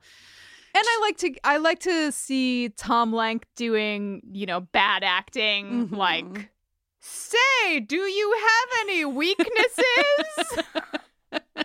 uh, I do like getting to see that and it's it's fun and funny. Uh, um, one thing that I need to ask is if you noticed behind Andrew on the desk, there's a picture of a woman and a man kissing the woman. Like it almost looks like a wedding photo. And I just want to know who's that? Who's that? I did not see that. I did not see that. Because it shouldn't be Joyce and her husband, that piece of shit. And we know that Anya Nope. and Xander don't want any wedding photos up in the house. So who the fuck are these people? It's maybe they came in the frame. That's what I think. You know, two of two of My, two of my friends, um, they let their photographer uh, submit their wedding photography to like you know public domain or whatever, and so now their wedding photos are in like all of the frames in Home Goods. What? I know. I'm like, you can just go to Home Goods and buy a frame and then put it in your house because that's you. Anyway, uh, Andrew's wearing a wire. The first fucking, of course, knows because Andrew is bad at lying. And are we kidding about trying to trick the oldest evil with a wire? Get out of here. Oh god. Yeah, it's a little misguided. They're hearing, they hear the first in the basement, but it's not because the microphone is picking him up. It's because he is fucking talking loud enough for the whole house to hear. Whoa. He's manipulating Andrew by showing up now as dead Jonathan with bloody hands. And then he's in the basement with like one white eyeball popping out of his fucking head, being like, I'm to kill all the girls. Over at the Seal of Danzalthar, Ashanti is like, You know the Slayer? Cool. Had absolutely nothing to do with, with you being strung up above the seal uh, and bled out. Xander roped onto the bleeding wheel with the ro- the very ropes he, helped Ashanti Lissa uh pick out. Oh no. Oh no. Um in the living room, Giles asking why a wire, just like me. Um, and they're just sort of like talking about this. Andrew's like, redemption is hard. Spike is like, why is the first appearing? Which also a great question. Of all the people you could choose, why the fuck did you choose Andrew? I guess maybe because he's easily manipulated. Yeah, Um, and cuz he has like the most on Andrew. He has like two Yeah. people that he can appear at. You know, That's Andrew is true. as Buffy mentioned like tofu. When he gets around evil, he picks up its flavor. Giles wants to end everyone's dates right this very moment. Again, because someone dumped Giles in the missing episode that we don't have. I'm telling you. He's fucking trying to ruin everyone's fun. Uh, I love that uh, Dawn's like, Andrew, what did the first want you to do? And Andrew was like, oh, wanted me to like shoot shoot girls. And Dawn's like stressed out. And then Andrew's like, no, but not you. Just, you know, the potentials. And Dawn's like, nice. Dawn. Dawn's like, gotta I pick up those victories where she can quiet get 'em." around here. I want my own bathroom yeah, back. I want my bathroom. yeah. Uh, um. All right, so Willow gets a text from Xander. It's a code. What do you think the code is? Do you think it's boobs? It's just eight zero zero eight five. no, no. I think it's like the eagle is in the nest or something. it's before emojis, so like you know, it's got to be some kind of word code. But um, she doesn't know if the code means I'm getting lucky, leave me alone, or my date is a demon trying to kill me. And they're all like, "It's Xander. We better get the fuck uh, over there yeah, uh, immediately." looking at the statistics, we should go check on Yeah. him. Xander is very rarely getting lucky and very often getting killed by demons. Uh, Spike is like, I'll go get Buffy because Buffy has left her phone. He exits and he has like a big wound on his shoulder. Did he get that in this episode? Oh, I don't know. But also, let's rewind the tape a second. Buffy has gone on a date in which she thinks perhaps she might get lucky or might get killed, and she leaves her phone. Kristin, it was a different time. People had different relationships with their phones. I lived in through, I lived 2003. through it. I'm gonna try to. I'm gonna try to take a deep breath. But I'm. She's the Slayer. Okay, she should know better. I mean, remember back in season one, she told us that if the apocalypse came to beeper, was she leaving her fucking beeper Yeah. at home all the time? What if we Yeah, needed well, her? She had a beeper off seasons one through six. She just got a cell phone this season. I guess the Kristin. cell phone. She's still getting used to it. Cell phone doesn't have a belt clip. That's probably why she keeps leaving it behind. yeah, yeah. Simpler times. Okay, so yes, Spike leaves because she'll be worried about the boy. The boy. Cut to Wood and Buffy enjoying some kind of poached pear dessert, and he's like, You need a bite with the sauce, and feeds it to her, and then Spike is between them. Uh, not before Buffy says it's the best thing I've ever had in my mouth. Spike very respectfully is like, um, it's Xander. he doesn't pull any shit. He is literally just there. And then they get in the most awkward fucking car ride of all living time, the three of them. Um, but before Yeah, that is a rough car ride. it's pretty rough. before we get the three of them in a car. At the Seal of Danzalthar, Thank you. uh, Xander's like, Lissa, Lissa, you don't want to do this. You don't know what's down there. And she's like, What? A very f- feral proto vampire uh, that shall wreak havoc upon Sunnydale? And he was like, Huh.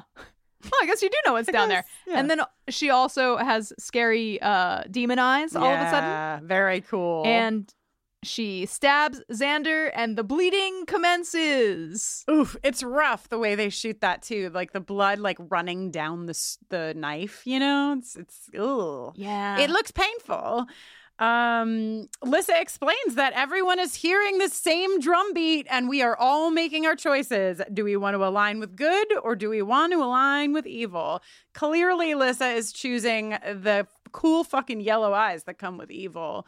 Uh and then after the awkward car ride where Buffy explains that Spike is a co- he's a colleague. He he works with me in the struggle against evil. Yeah. Yeah. They yeah. all roll up to the seal. Uh, Wood learning by seeing Spike uh, vamp out that he is a vampire. Yeah. We know that he knows it because he says he's a vampire. I I feel like I feel like I would have really failed Xander in this situation because my instinct was to like take my shirt off and just hold it to his stomach. Like like I, I would never have thought to cut him down. I like my logic would be like stop the bleeding. And so I would have just Oh been Oh awkwardly God. standing atop the ste- seal of Danzalthar, like Oh. pushing my shirt into Xander's stomach. oh my god. You know what my you know what my favorite part of this scene is? when would This carries Xander o- across. the No, room. that's pretty good. That's pretty good, but it's no uh the seal starts to open, one Turok-Han arm slithers out, and then the seal closes and it gets lopped off. the Turok-Han, the Turok-Han hand is just like snapping to a little jazz beat as it comes up. Showtime. Yeah. Yeah, uh it's it's contemplating the perfect Ashanti song to uh, enter the Summers house too. See, my days are cold without you, but I'm hurting. Somebody make us a cut of the hand coming up holding a top hat. I know you can do it. um, so Lissa, I don't know what kind of demon Lissa is, but she is a great fighter. She is like kicking Spike's ass. She is giving Buffy a Yeah. run for her fucking money. This is good Mm, yeah. fighting that we are seeing here. And um, Buffy wins. Uh, Wood has cut Xander down, and uh, Buffy uh, grabs a sword. I don't. I don't even know where the weapons came from, but uh, somebody had a bag of them. Maybe I have no idea. Oh, they were probably just down there with all the shovels, shovels Oh, and yes. swords. Okay, shovels and swords. also, the, the name of a hidden restaurant in the Sunnydale Alley. Yeah. So Buffy beheads Lissa, and unfortunately, when she does, uh, uh, Lissa turns into a, a, a not good-looking demon of any kind. Um, I'm upset about that. We've never seen a demon quite like this one. It's weird. It's like like uh, it's almost like it looks like there's some like black stitching making up its like features. I don't know. It's it's weird. Anyway, Buffy wins. Buffy wins, and her immediate reflex is to run to Spike to see if he's okay, and Wood hates it. Yeah. Yeah. And Xander. Xander looks at Buffy and says, So, how's your date going? Oh, oh no. all right. So, Za- Giles tried to warn you all. No good could come of this. God, don't give Giles any fucking credit. He's just being a piss Okay, baby over okay. there. Um okay, so we have a we have a little segment from Alba because we had a lot of conversation before we recorded this episode. Um there was a lot that Alba wanted to talk about to sort of like bring to light about the fact that really like we're seeing two two characters of color, two black characters, Lissa and Wood go on dates with prime Scoobies and both end up at the end of this episode being suspicious. And that is a point worth discussing. And alba uh, wanted to come on in here and and say some things. So, so come on in alba. Let's hear what you got to say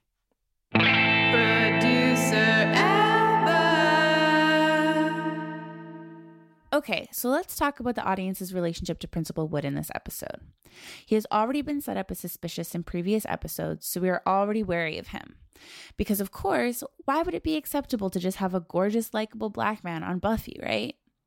At the beginning of the episode, Giles is talking to Buffy about his concerns regarding removing Spike's chip, and Buffy throws Principal Wood into the pile of other extremely dangerous things that they are dealing with without any confirmation of whether Wood is actually dangerous or not. When Buffy and Willow are discussing the potential date with Principal Wood, Buffy says, and I quote, It's not even that he's acting that suspicious. Let me finish that sentence. It's just that he's black. After being baited into believing that Wood is in fact evil, we, the audience, then move on to learning that he's actually good. Very good. Wood and Buffy even have some very cute back and forth flirting and chemistry. And let's be honest, I think Wood is actually the best guy Buffy goes on a date with or has chemistry with on the show. He's gorgeous, he's funny, he's smart, he's great at his job, he knows about Slayers, he was raised by a watcher. It's like he was tailor made for her. But we're only allowed to like Wood for a brief 10 minute period because then, oops, what do we realize? Spike killed Wood's mother. So now we've come full circle. And as an audience, we can't trust Wood again. This whole episode perpetuates the idea that black people are not trustworthy and also enforces that our beloved characters can't date black people for seemingly good reason. I call bullshit. Now, Ashanti.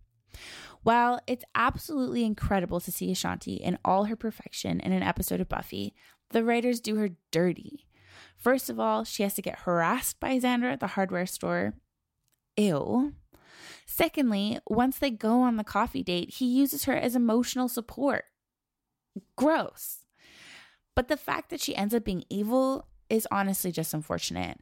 I think they were trying to do an Aaliyah Queen of the Damned reference. But why do we have to turn against basically every single black woman that appears on the show?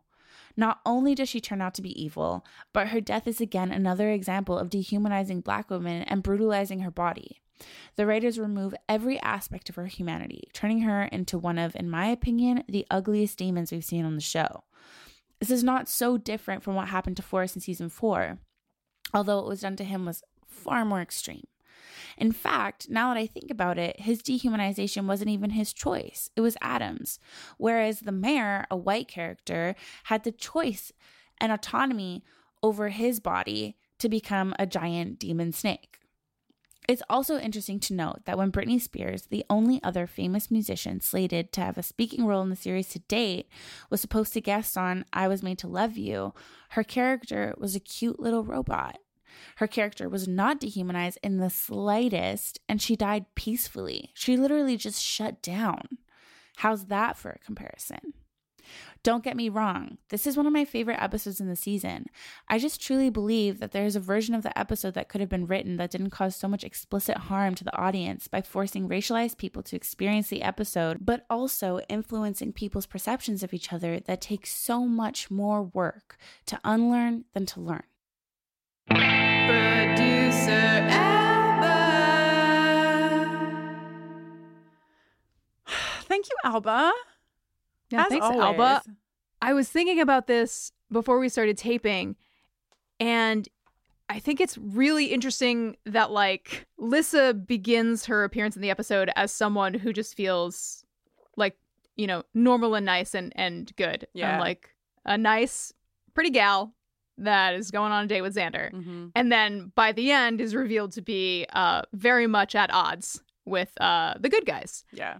And what we have with Wood is he- we've we've like just seen him in interesting situations, burying Jonathan, showing up in the basement with a shovel, uh, and not explaining, not having a Mhm. convincing explanation, whatever.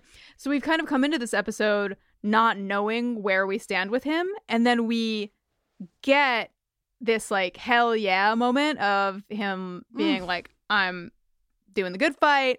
My mom was a slayer, all of this stuff. And then that is ripped away from us before the episode is even over. Mm-hmm. In its final moments, uh, we're back to a place of like, oh no, Robin is going to be at odds with the Scoobies Yeah. as well. One way or another, we don't know exactly how it's going to play out, but this can't be good. Right. And Mac pointed out in our conversation too how fucked up it is that that's like that's that's where your mind is meant to go. But when you really think about what's happened here is like there's a vampire who has orphaned this man and finding out that Robin has been orphaned by Spike makes us think, "Oh no, Robin might be bad." What? right like when you think about because i know like clearly it's it's more complicated than that but it's just like mm-hmm. thinking that robin might be like burying bodies uh, uh, it underneath the school is like one particular track of like oh no this is this is different this is like oh no because if because if you're really like holding both things it's like robin has great cause to want to destroy spike um and we don't want Spike to be destroyed because we've been around for many seasons and we've seen a lot of the layers that Spike carries. But like on Mhm. paper, on paper, Robin would be on the side of good, even if that is what he Yeah. does. Even if that's what he does. Like he's doing it to kill a vampire who killed his mother when he was four.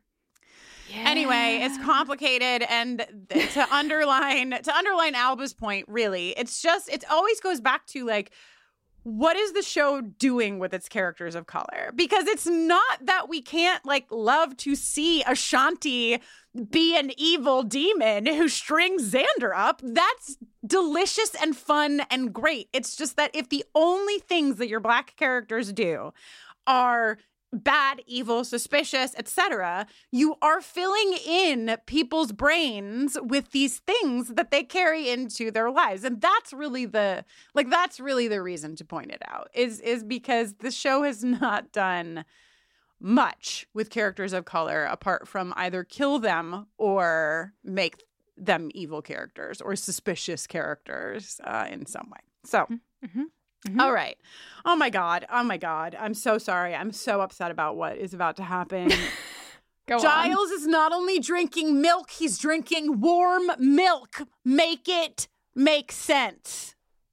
Uh, yeah, I'm starting to rethink who's on the side of good and who's on the side of evil here. right? I was, uh, my first note was milk, Giles, and then warm? Because you don't find out it's warm until later. Oh, God. Um. Anyway, we're back in the living room, and uh, Anya. Anya is worried that quote. She has some real zingers of lines. I think Jane Espenson loves nothing more than writing for Anya, right? Yeah. Like that's kind of the. Uh, she says his slut ate him up.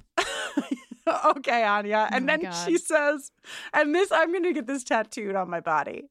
My feelings are changeable but intense. The Kristin Russo story for motto. sure. My actual motto. oh god. All right. Let's let's take this episode through to its end here. Um we get another fucking Chao-Ahn stupid moment where she's saying everyone is trying to kill her because Giles offers her his warm milk, taking us back to the only fact that we've learned about Chao-Ahn since her arrival, which is that she's lactose intolerant. Fuck off, everybody.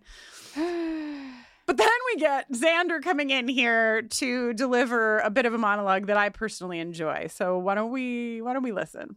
I'm going gay. I've decided I'm turning gay. Willow, gay me up. Come on, let's gay. What? You heard me. Just tell me what to do. I- I'm mentally undressing Scott Bakula right now. That's a start, isn't it? Captain Archer. Yes. so gay me up willow is a great line that i love and um andrew is not out on this show to any of the characters yet xander specifically looks at him and is like you know what i'm talking about right man yes. okay Correct. cool so joystick hands great Exactly. You know who doesn't have any time for this? fucking Your f- your favorite person in the episode, fucking Giles. giles fucking giles He's like, girls are gonna die. We may die. It's time to get serious. No more dates. No more jokes. No more breaking up with me for whatever your reasons might be. Alicia. alicia No, I don't know. Yeah, no fun. No fun. Everybody's going to die. So be serious. Whatever. Hmm. Then later in the living room, Spike and Buffy are sitting on the couch. Spike calls Andrew the little The boy. little boy. There's the boy The and the little little boy. Yeah. So, um, Spike's like, I gotta move out and leave town before it is time for whatever the first has has planned for me. And s- are you ready for this? I am. Buffy says, You can't leave because I'm not ready for you to not be here. Oh no. Oh no. They they love each other, okay? They love each other and I love that they love each other. I support their love. I don't think it's unhealthy, okay? I don't. I think that they've I mean, moved- I'd argue it's healthier now than it's ever been. Well, that's that's what I mean. Like I I think Yeah. that like they've I think they've been doing some serious work and I and I Yeah. support it. Uh, and Spike says, and the principal, how would he fit in? I, of course, had the mind of a fucking 12 year old and was like, ah, I have an idea of how I can fit in. I have an idea. I, Okay, I call on okay, me. Call on me. well, Hmm. over at Robin's place, who should appear but Robin's mother, but played by a new actress? Yeah.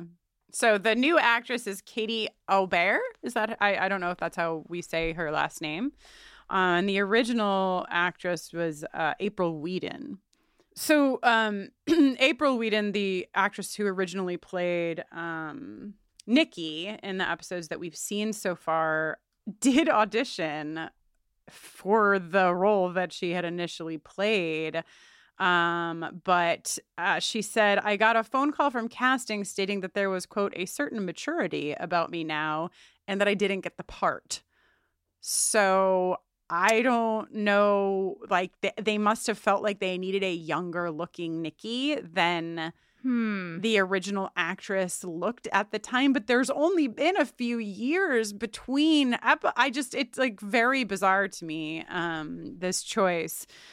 But that said, um, first of all, that actress, uh, April Weeden, not spelled in the Joss way, spelled W E E D E N, um, was a stunt. She she was a stunt woman, like primarily. She did a lot of stunts for this show. She did um, stunts for Alonna Gunn in uh, Angel in the episode Warzone. Um, Ah. Yeah, she was a stunt person for Kendra in What's My Line Part One the new the new Nikki Wood, okay, played by Katie Albert. I'm so sorry if I'm pronouncing her last name right. Has done a lot of things as well. She first of all, she was discovered working behind a makeup counter at Macy's, which is like truly how I believed that anyone could be discovered. Like I love hearing that this actually happens. Ah. She was um, a model for Victoria's Secret, Noxzema, Fredericks of Hollywood, um, and she's been on a bunch of things. The thing that I was most excited about, Jenny, is that she was one of the four original Fantanas, which was the group of women who were the smoke spokesmodels appearing in TV commercials for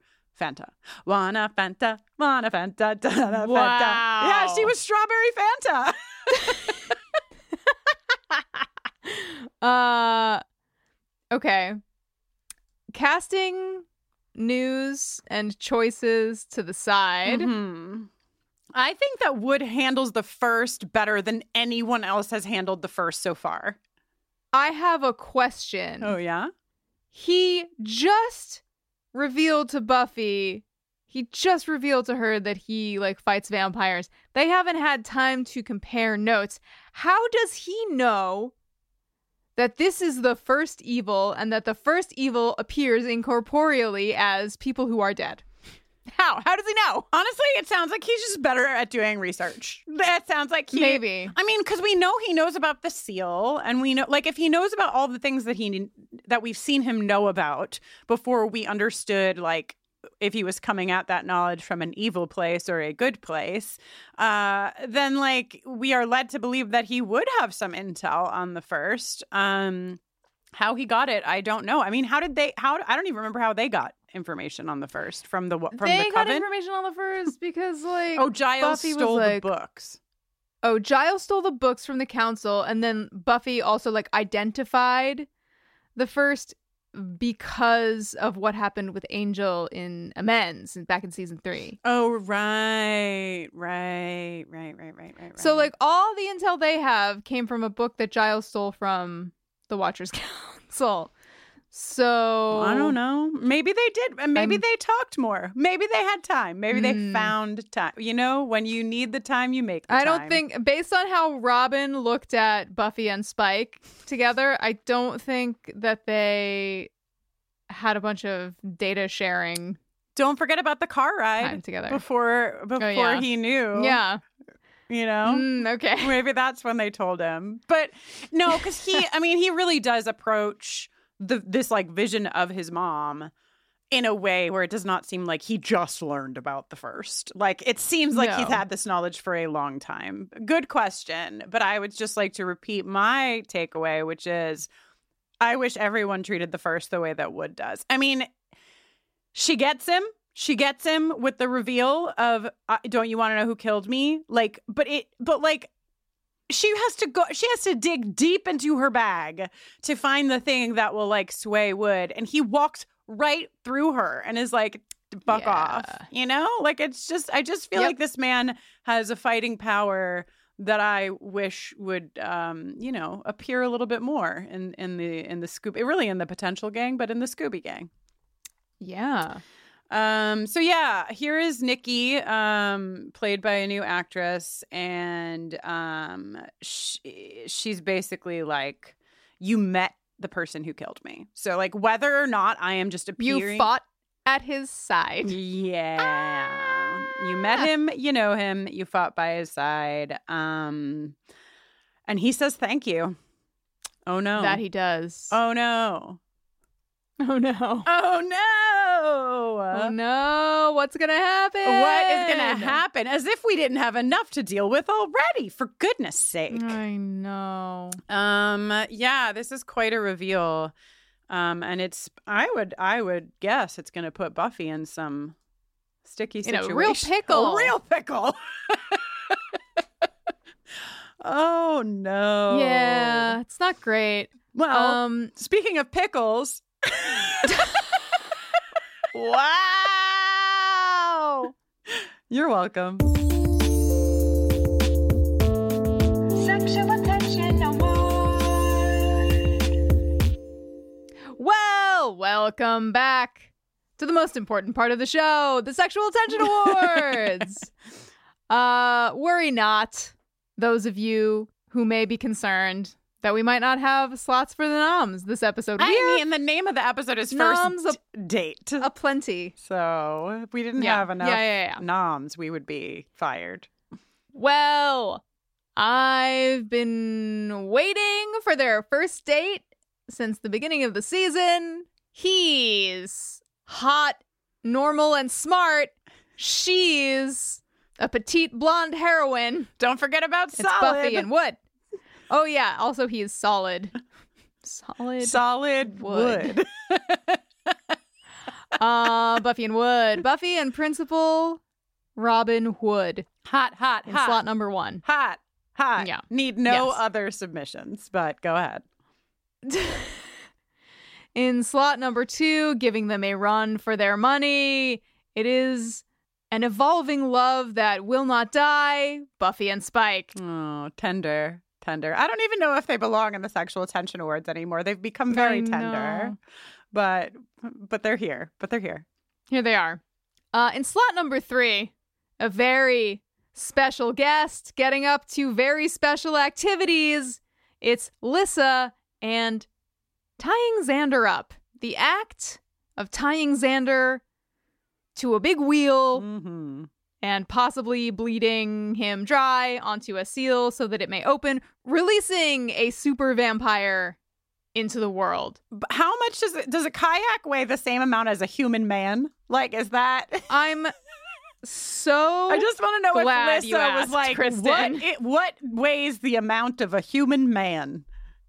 Um, well, the average recreational kayak weighs 35 pounds Oh, for a single kayak, 65 pounds for a tandem kayak, and fishing kayaks can get up to over 120 pounds. Most kayaks weigh, in conclusion, basically, most kayaks weigh anywhere from 20 to 100 pounds. Okay, that is so she she really should have said she was hanging a few kayaks from her if she wanted to make sure that she was getting the right Yeah. rope. Okay. All right. Well, Lissa, better luck next time. Mm-hmm. And in slot number four, hope there's plenty of room because there's three of them. It's Zandrew and Scott Bakula. Hell nice. yeah. We should get him a Uh, three Kristin- person kayak. Yes, we should. Have you ever seen an episode of Quantum Leap? No, uh, but also yes. Like I can picture what it looks like when the quantum leap happens. Like I can visualize Hmm. that. So I I must have absorbed some of this show just by being alive. Was th- this was the 80s, I assume? I feel like Quantum Leap 1989 to 1993. Quantum Leap and um Knight Rider, like th- they all blend together in my like mind uh, just in terms of like eh, I was probably like 9, 10, 11 years old and maybe my parents had things on TV and it was like a talking car and a man that can jump through time. Weird. so, does that answer your question? Yeah, that's great. It's great. Uh, have you seen Quantum Leap? Oh hell yeah, I've watched a lot of episodes as a child. Uh and Scott Bakula seemed pretty cool. Is that who he plays in that show, Captain whatever? Scott Bakula plays the character of Captain Archer on, I think it's Star Trek Enterprise. Oh, okay, okay, okay. So I got it. All right, Scott Uh, Bakula. but I, I've never seen Star Trek Enterprise. I don't think I've only seen Quantum Leap. That's my Bakula and my Bakula story. my backstory. I get My- it. I okay, get that's it. Bad. Well, uh, so here's hoping Zandrew can get him flat on his Bakula. Wow. Please edit that out. Wow. Do not, do not edit that out. Leave that in, John Mark. Wow, he's full a really regret. handsome man. I'm looking at his pictures. I know. Wow, what a stud. Oh my god, here's a picture of him just hanging out in a sauna. Okay. Nice. Wow, he looks good. Well, if you wish to cast your vote, make your voice heard, please find our Sexual Attention Awards uh, poll on Twitter at BufferingCast, uh, where you can select your favorite noms and their uh, related slots. Congratulations to those of you just catching up, getting into real time episode 14, season 7 and voting for the first time. It always pleases me to no end when you you tweet at me to say, "I finally made it." I finally caught up and now I and can vote in real time. Maybe maybe after we finish the series, we should just cycle the Sexual Attention Award Twitter polls. Uh, just re- repopulate them, yeah, and just see how Yeah. how it could be like a scientific, a socio, uh, a, a sociology, anthropological study. Yeah. That's okay, what it could be. Danny, that's your for sexual sure. tension awards. Bye.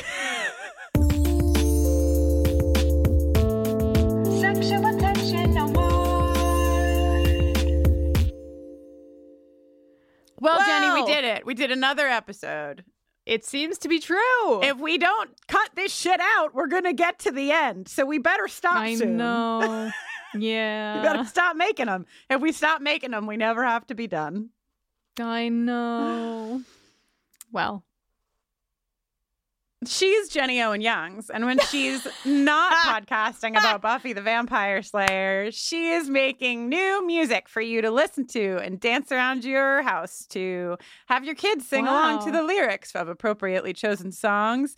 she has a new song out right now uh, about Pac-Man ghosts ch- uh, uh, being chased Mm. around by the fated couple that will never kiss, Pac-Man and Miss Pac-Man. It's called Ghosts, and it goes beep boop boop boop boop boop beep boop boop boop boop boop boop beep boop boop. mm, No, that's how. That's how. I just Close. pictured Miss Pac-Man and Pac-Man, and I sang a song for them. yeah, that's You can read all about her work on Oh my God. And follow her on Twitter or Instagram at Jenny Owen Youngs. Okay, what did I leave out? Uh, you can find Ghosts wherever you stream music now. You can pre-order the EP It's Dangerous to Go Alone on my Bandcamp and you can also pre-save it on Spotify if you like. Uh, and you can join me on Twitch uh, for live streams every Wednesday this month, plus at least one bonus Monday stream. Uh, this month is going to be uh, an exciting variety business in which I will begin streaming games for the first time and not just music. For Gay Pride. Yes, I'm I'm scared. Uh, yeah. Game Pride. Game Pride. June is the month for Game Game Pride. Pride. Game Pride. Okay, Uh, now you have to do me.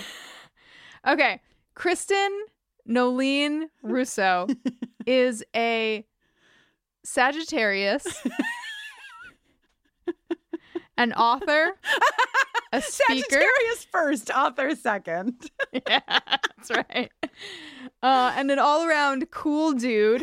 She has two cats. Oh my god! And, Uh, and you can find out about all of the incredible works that she gets into, including but not limited to working with LGBTQ young people and their families and their larger worlds. Uh, over on her website at KristinNoeline.com. That's K R I S T I N N O E L I N E Hell yeah. dot com. You did it. And she's cool.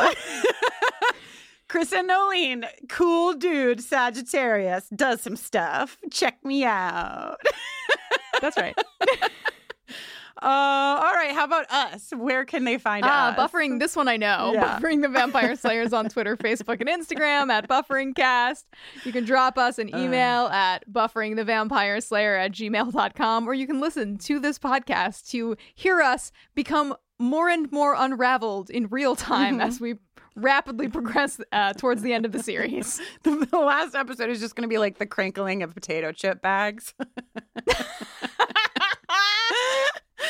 Uh, you can support us if you'd like. If you if it sounds like we might need your support, you could be correct, and you can do that by going over to our Patreon. Uh, there's a lot of cool shit happening on our Patreon this summer. First and foremost, Jenny and I are about to do a rewatch of Yellowjackets. Uh, we're watching what? Yeah, we're watching episodes live with you all in our Discord. We're podcasting about it for patrons only. It's going to be a fun time. And also, um, listen, it's not a big deal, but Latoya and I are also doing a little Patreon only podcast. Oh, well, isn't that nice? You and Latoya have your own little thing without me. We're going to be talking about all eight episodes of the new series uh, launching on Netflix on June 10th called First Kill. It's about a vampire and a vampire slayer, technically a monster hunter. They're both girls and they fall in love and kiss and kiss and kiss. So. Spoilers. That's all in the trailer. Okay. So uh, stay tuned for all of that. Support us on Patreon. You can also go to our store, scoop up some merch. We're going to have some real cool stuff. If it's not already there, it's coming your way soon because it's summertime, baby. And the living is easy and even easier when you're wearing a crop top that features. Wow. this pitch. Willow Ah. Rosenberg uh, as a gay vampire. So, you know, just deal with it, okay? Indeed. Bufferingthevampireslayer.com. You can learn all about us in a format that is far more succinct than us two ding dongs trying to wrap up the end of this pod. This episode was produced by Kristin Russo, Jenny Owen Youngs, and Alba Daza, with support from our consultant, Mackenzie MacDade. It was edited by John Mark Nelson. And till next time, ow,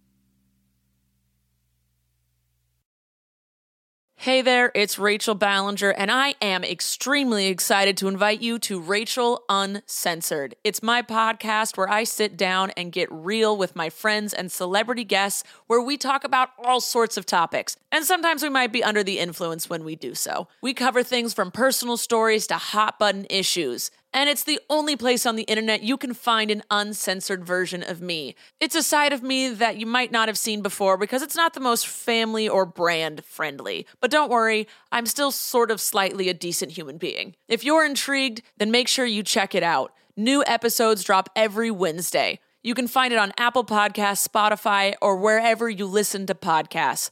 Trust me, you won't want to miss out on the fun and candid conversations we have here on Rachel Uncensored.